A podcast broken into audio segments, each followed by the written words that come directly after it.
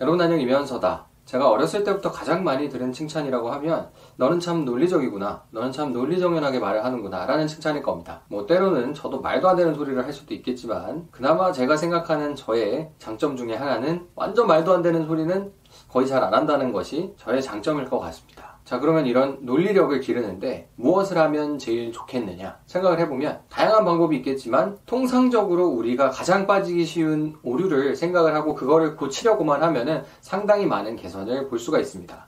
저 또한 매번 스스로를 돌아보고서 고치려고 하는 점입니다. 저를 포함해서 사람은 누구든지 다 그런 것 같은데 옳은 것과 내가 좋아하는 것을 자꾸 섞어서 생각하는 경향이 있는 것 같아요. 다시 말하면 내가 좋아하는 것을 옳다라고 생각하는 경향이 있고 내가 싫어하는 것을 옳지 않다라고 생각하는 경향이 있는 겁니다. 그 각각 두 가지가 반드시 일치할 필요는 없거든요. 내가 좋아하지만 옳지 않을 수도 있고, 내가 싫어하지만 옳을 수도 있는 거죠. 옳고 그르다라는 게 세상에는 다원적인 기준이 있으니까 일률적으로 판단하기도 어렵겠지만, 어느 정도 우리가 사회적으로 합의된 그 규범의 틀 안에서 옳고 그르다라는 거를 따진다고 치면, 예를 들어서 길바닥에 침을 가래침을 뱉는 거는 옳지 않은 거겠죠. 근데 내가 그걸 좋아할 수도 있잖아요.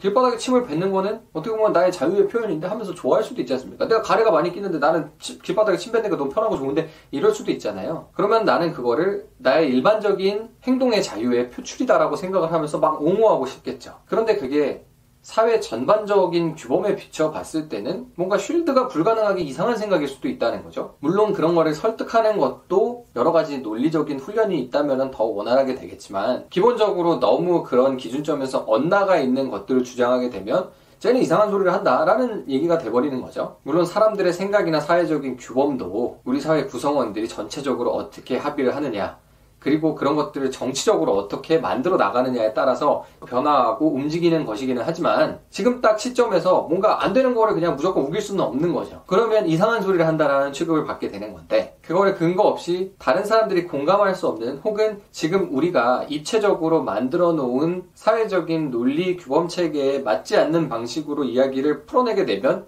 비논리적이다라는 얘기를 듣기가 굉장히 쉽겠죠. 그렇기 때문에 받아들일 수 있는 주장을 하는 것 자체가 논리적이라는 평가를 듣기에는 굉장히 중요하게 되는데 그렇다고 하면 내가 이거를 좋아하기 때문에 말이 된다라고 생각을 하는 건지 아니면은 나의 좋고 나쁨, 나의 호호와는 전혀 관계없이 그냥 우리 사회 전반적으로 생각하는 체계에 맞춰 볼 때 옳다라고 평가할 수 있기 때문에 옳다라고 하는 건지를 명확하게 구분해서 생각을 할 수 있어야 된다는 거죠. 근데 그게 자꾸 섞여요. 그리고 모호한 지점들이 굉장히 많습니다. 특히 정치적인 쟁점이나 현안이 되는 부분. 뭐 최근 들어서는 이게 다 뭔가 뒤죽박죽이 돼버리는 듯한 느낌을 지울 수가 없는 것도 사실이지만 아무튼 간에 정상적이고 이성적인 사회라고 하면은 그냥 마냥 좋고 나쁜 것과 공동의 선이라는 기준에 비춰 봤을 때 옳고 그름이라는 거는 어느 정도 섞이지 않는 부분들이 있게 되는데 그것들을 잘 구분해 주는 것만으로도 논리적인 주장을 하는 데에는 크게 도움이 된다는 이야기. 그리고 그런 것들을 훈련하기 위해선 자꾸 그걸 분리해서 보는 연습을 하고 내가 그거를 분리해서 생각하고 있는지를 다시 한번 돌이켜보고 실천적으로 가장 좋은 방법 중에 하나는 내가 싫어하는 것을 논리적으로 옹호해보는 연습을 하는 겁니다. 내가 길거리에서 담배를 피는 사람들이 너무 싫다. 저는 비흡연자이기 때문에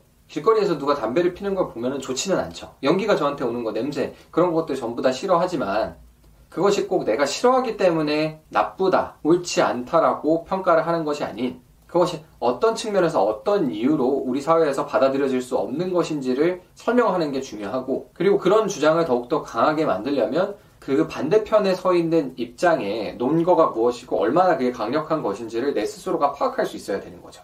그렇다 보니까 그 반대편에 있는 주장에 대해서 내가 싫어하는 주장일지라도 그거를 옹호해보는 연습을 한다면 그게 논리적인 주장을 반대편에서 펼쳐나가는 데에도 굉장히 크게 도움이 될 수밖에 없습니다. 그래서 제가 법적인 주장을 할 때도 그렇고 꼭 법률적인 주장이 아니더라도 일상적으로 대화하는 부분에 있어서 논리적인 판단이 필요하다고 느낄 때는 항상 내 감정이 옳고 그름이라는 가치 판단에 어떤 영향을 주고 있는지 그것이 깔끔하게 분리를 시키더라도 같은 결론으로 이어지는지를 스스로 돌이켜보게 되고요. 두 번째로는 내가 싫어하는 입장에서 내가 그냥 감정적으로 싫다라고 느끼는 입장 주장의 편에서 그 논거들을 생각해보고 그걸 옹호해보는 연습을 하고서 다시 반대편으로 돌아와서 그것을 반박하는 생각들을 정리해보는 방식으로 나름대로의 논리 체계를 만들고 있습니다. 그렇게 하다 보면 양쪽의 균형 잡힌 주장들에 대해서 내 감정을 빼놓고서 볼 수 있기 때문에 어디가 말이 되고 어디가 말이 안 되는지를 더 정확하게 파악할 수 있고 거기에서 내 감정이 들어간다면 조금 더 힘있게 그런 주장들을 할 수가 있게 되는 거죠. 그래서 요새 여러 가지 사회적으로 펼쳐지는 주장이나